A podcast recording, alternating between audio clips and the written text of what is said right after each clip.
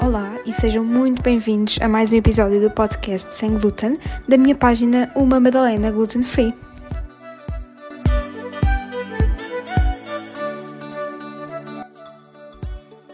Bem-vindos então aqui a mais um episódio. Uh, neste episódio vou-vos falar aqui sobre uma coisa que já estou, todos estamos um bocadinho fartos de, de ouvir falar e nem, nem sempre queremos falar.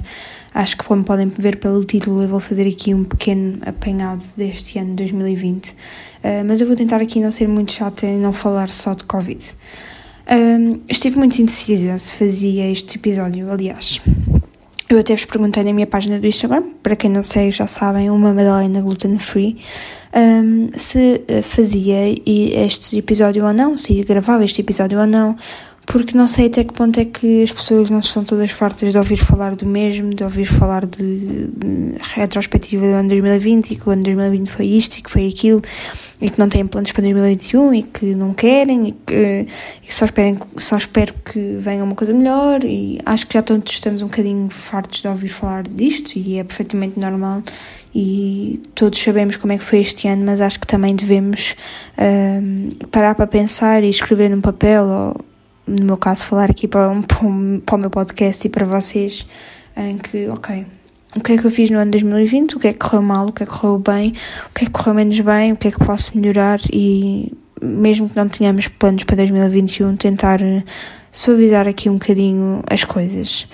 Um, quando eu ia gravar, quando eu estava para gravar, porque esta não foi a primeira vez que eu gravei, um, não porque tinha erros ou assim, mas porque não sabia mesmo se eu havia de fazer, um, pensava sempre duas vezes e dizia: Pronto, é melhor não, isto, as pessoas também não querem ouvir falar sobre isto, mas achei que podia ser também uma forma de desabafo. Não queria estar aqui a falar sobre o ano 2020 e da, da péssima perspectiva que todos temos, mas pronto, acho que no final do episódio eu vou conseguir defini-lo em algumas palavras o que é que foi este ano para mim. Uh, o que queria mesmo aqui falar aqui convosco era contar-vos um bocadinho do meu ano, porque para quem não sabe de tudo e para quem quer saber também mais um bocadinho, eu na minha página do Instagram conto-vos muitas coisas, mas ah, sinto que a maior parte das coisas não vos conto uh, em termos pessoal. Eu sou muito eu no meu Instagram e isso não há nada a esconder, mas sou a maior parte pessoal, uh, são poucas as coisas que sabem e vão sabendo à medida que se vão percebendo, obviamente, e que eu também faço, acho que faz sentido começar. Por isso queria aqui, basicamente vou, vou fazer por meses e pensar, ok, neste mês o que é que eu tive de bom, o que é que eu fiz, o que é que eu não o que é que eu não fiz e o que é que eu podia fazer. Vamos então voltar a janeiro de 2020, o, início do ano. O janeiro não podia ter começado melhor. Uh, sou uma pessoa muito viajada e adoro viajar e também já falei disso no meu Instagram várias vezes.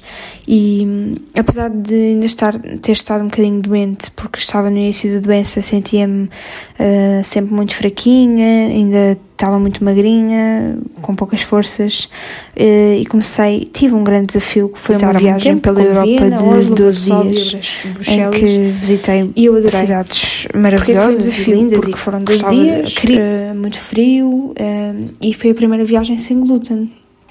Mas pronto, isto também é um, uma conversa para outro episódio mais à frente que eu quero uh, dar especial atenção, que é o viajar sem glúten, que quero reservar um episódio para, só para isso. Em fevereiro, em fevereiro trouxe outro desafio, mas um bocadinho mais pequeno. Eu fui a Bruxelas novamente, uh, Amsterdão, Bruges e Ghent também. E aqui não foi nada fácil, porque enquanto que eu na viagem, por exemplo, Oslo, Viena, Varsóvia, eu encontrei bastantes um, coisas sem glúten, mesmo que não fossem. Não encontrei pastelarias, não é? Mas encontrei coisas fáceis e até no supermercado. Aqui não foi nada fácil. A única coisa que foi mais fácil foi porque fiquei em casa de uns tios tive a possibilidade dos meus tios cozinharem para mim e saberem as minhas restrições. Uh, mas de resto foi uma viagem que eu não consegui comer quase nada e que tinha sempre de andar com marmitas e marmitas atrás. Não foi fácil, mas passou-se uh, bastante bem e quem me dera estar lá novamente agora.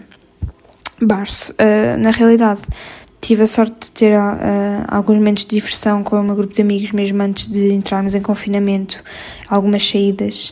Uh, e depois foi então no dia, meio de janeiro, no meio dia, que começámos o confinamento. E foi aqui no último, nos últimos tempos de março que mudei basicamente a minha vida. Uh, criei a minha página de Instagram e comecei a partilhar convosco as minhas receitas, dicas e a minha história, e por isso é que também estou aqui desde a emissão da RTP, os diretos que fiz, uh, ter também uma entrevista na NIT, um, ehm, inventar receitas, dar um workshop, vender os meus bolos e chegar até aqui e ter muitos planos para daqui para, para diante, daqui em diante. Em abril, infelizmente, perdi uma pessoa muito importante e até partilhei convosco. Não partilhei no dia porque hum, foram dias uh, horríveis, obviamente. Uh, não foi fácil, mas na altura também tinha a noção daquilo que já sou crescidinha, tenho a noção que às vezes tem de, tem de ser assim e não há, não há mesmo nada a fazer. Maio. Maio foi novamente outro mês em que não foi fácil. Eu descobri que tinha a doença da tiroide porque havia sempre um valor nas minhas análises que não estavam bem e eu continuava a emagrecer. Não emagrecer, mas continuava fraquinha e continuava com muitas queixas e o coração muito acelerado e não sabia porquê. E pronto, e depois comecei por perceber porque é que era. Uh, desde maio que todos os meses faço então análise e vou ao médico para tentar controlar isto, mas não está muito fácil. Uh, são outros 500 que eu também quero falar no episódio. Vou dedicá-lo à minha doença da tiroide porque sei que há muitas pessoas que têm essa curiosidade. Uh, em junho uh, veio, veio junho e veio também um verão atípico. Em junho eu ia acabar o meu, a minha licenciatura e tive um grande problema na faculdade que não me deixou acabar a licenciatura e deixei uma cadeira para trás. Eu acho que muitas pessoas não sabem disto porque eu não partilho meu, não partilhei no meu Instagram, mas é realmente, foi realmente uma desilusão enorme e, e foi, muito, foi muito triste para mim, porque ia acabar o terceiro ano, sem qualquer problema na faculdade até agora. Uh, pronto, não sou uma aluna brilhante, mas tenho boas notas e sou muito esforçada e trabalhadora, por isso foi, foi, foi estranho. Foi aqui também que uh, comecei a trabalhar eu trabalhei num call center. É assim, eu trabalho desde os 16 anos e trabalho muito e como promotora, mas este era um trabalho mesmo mais, como eu digo, fixo e sério, das 10 às 7 neste caso. Uh, estive lá até setembro, nesse call center, só para vos contextualizar, e foi uma experiência e pronto, nada mais. Não gostei, tive dias horríveis, mas pronto, foi mais uma experiência que eu levei comigo no mercado de trabalho uh, e que posso dizer que aprendi algumas coisas e outras coisas que ficaram lá só. Em julho também foi um mês de mudanças de casa, uh, pelo menos que eu tive a ajudar, não foi a minha casa. Uh, foi giro, mas cansativo. Comecei um teletrabalho que me deu também a oportunidade de ir mais ao Instagram, porque hum, no tempo em que eu. Foi um mês, basicamente, em que eu estive a trabalhar mesmo no escritório, eu não conseguia ir ao Instagram, só conseguia ir de manhãzinha ou à noite. E isso fez-me perder eh, alguma interação com o público. Uh, mas pronto, eu não tinha literalmente tempo para cozinhar. Tudo o que eu fazia de cozinha era de manhãzinha, tirava as fotografias, porque à noite cozinhava. Foram dias um bocadinho complicados de gerir. O final de julho foi muito bom, fui com as minhas amigas um, de férias. Nós todos os anos vamos fazer alguma viagem, uh, normalmente fora de Portugal, mas pronto, neste caso fomos descer a Costa Vicentina, que foi muito giro e desafiante também, com tudo isto, o glúten, mas elas ajudam muito, uh, ou seja, estão sempre preocupadas de, ok, tu podes comer isto, não podes comer, o que é que vamos fazer para toda a gente a poder comer uh, e pronto, e foi ótimo. E início de agosto foi o meu aniversário cheio de comidas boas e dias bons com a minha família e foram também dias de um bocadinho de descanso. Depois voltei ao trabalho e foi aqui que comecei a perceber que aquilo não era para mim. Uh, aliás, eu já sabia que aquilo não era o meu trabalho de sonho e que eu não ia ficar lá uh, o resto dos meus dias, mas comecei a ficar um bocadinho saturada de algumas coisas e um, final de agosto e setembro devem ter sido os dias mais desgastantes que tive em relação ao trabalho, claro. Em setembro perdi uma pessoa muito especial que desde agosto que não estava bem e que eu sofri muito, muito, muito com isso, que apesar de não ser da minha família, uh, direta, não é? Era uma pessoa muito especial. Um, foi aqui que eu me demiti do trabalho, não por isto, porque foi antes, uh, demiti-me do trabalho antes desta pessoa ter partido, mas pronto, foram stresses que foi tudo acumulando e eu demiti-me e fiz muito bem neste caso, uh, fiquei muito uh, de consciência tranquila com a minha decisão na altura.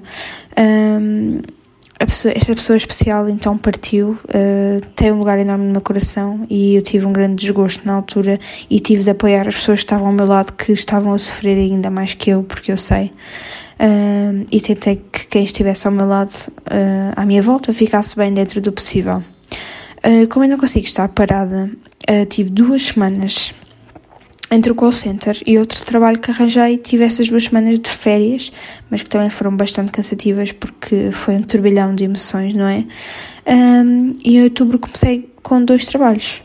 Fui tradutora freelancer de uma empresa espanhola, a Universia, uh, que adorei. Fiz durante um mês um trabalho que, de tradução espanhol-português, que adorei.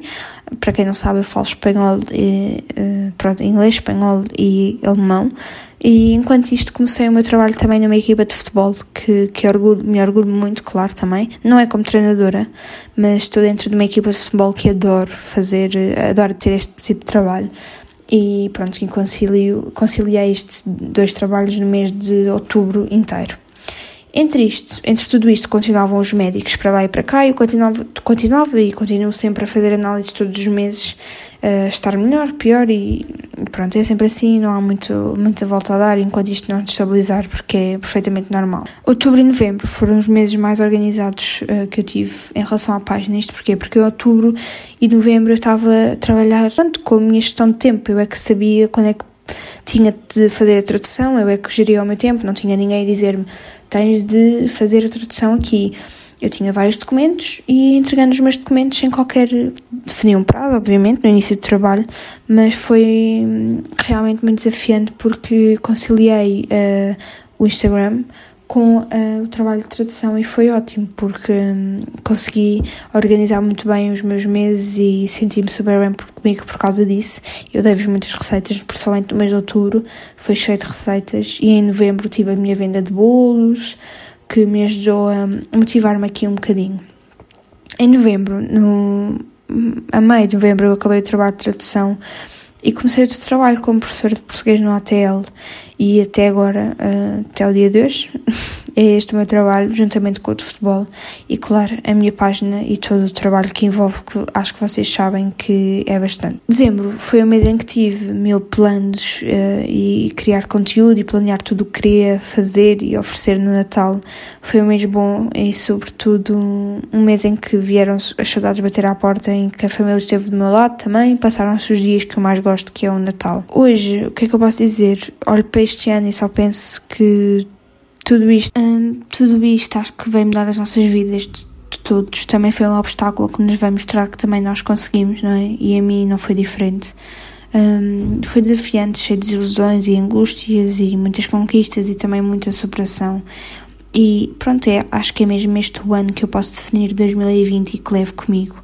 Uh, para 2021, sem grandes planos, porque não quero, mas com a certeza de que farei tudo para que seja muito melhor, farei tudo para conseguir fazer as coisas que quero, mas consoante os limites que tenho e consoante o que a vida nos proporciona, porque infelizmente não está muito do nosso alcance neste momento pronto, eu acho que chega de falarmos aqui do ano 2020. Um, só queria mesmo dar aqui uma perspectiva do meu ano e contar-vos aqui mais coisas que eu acho que vocês gostam de saber.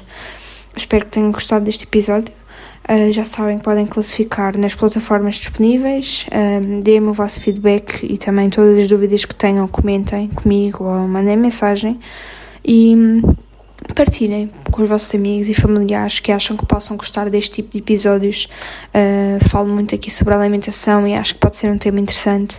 E pronto, agora quero, como sempre, fazer-te uma pergunta que é para me contares como é que foi o teu ano e se tens planos para 2021. Obrigada a todos por ouvirem. Espero que continuem por cá para mais um episódio em. Mais. Um episódio, não, muitos episódios em 2021. Um bom ano!